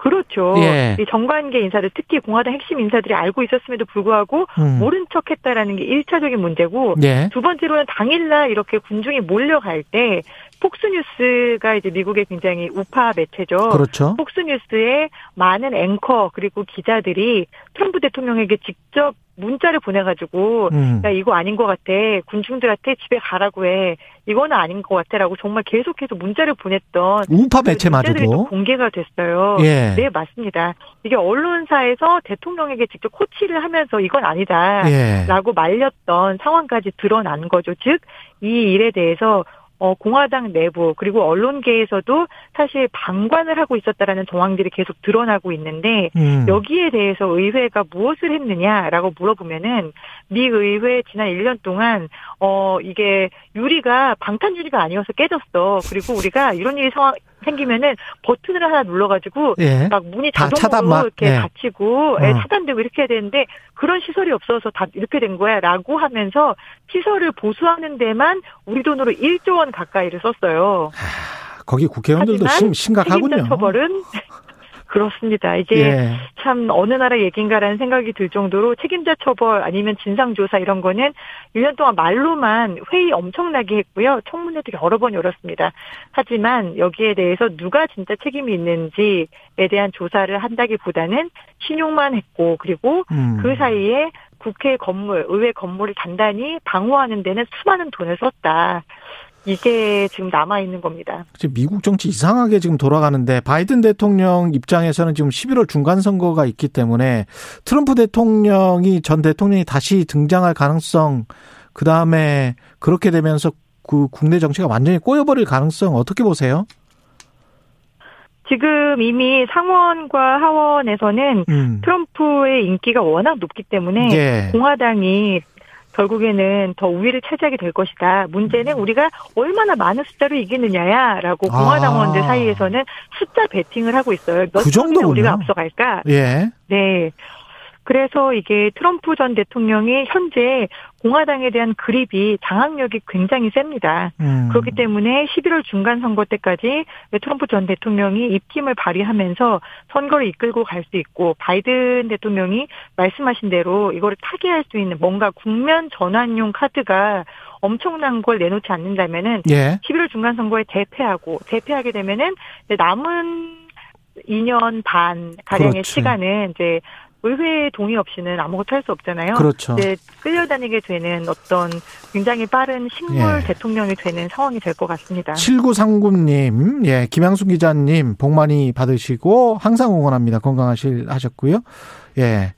정정자님이 댓글창 글씨가 작게 보여요 하셨는데요. 현재 수정 중이니까요. 글씨 크게 바꿀 수 있게 된다고 합니다. 조금만 기다려 주시고, 지금까지 워싱턴에서 KBS 김양순 특파원이었습니다. 고맙습니다. 고맙습니다. 예, 1월 6일 목요일 KBS 일라디오 최경령의 최강 시사였습니다. 고맙습니다.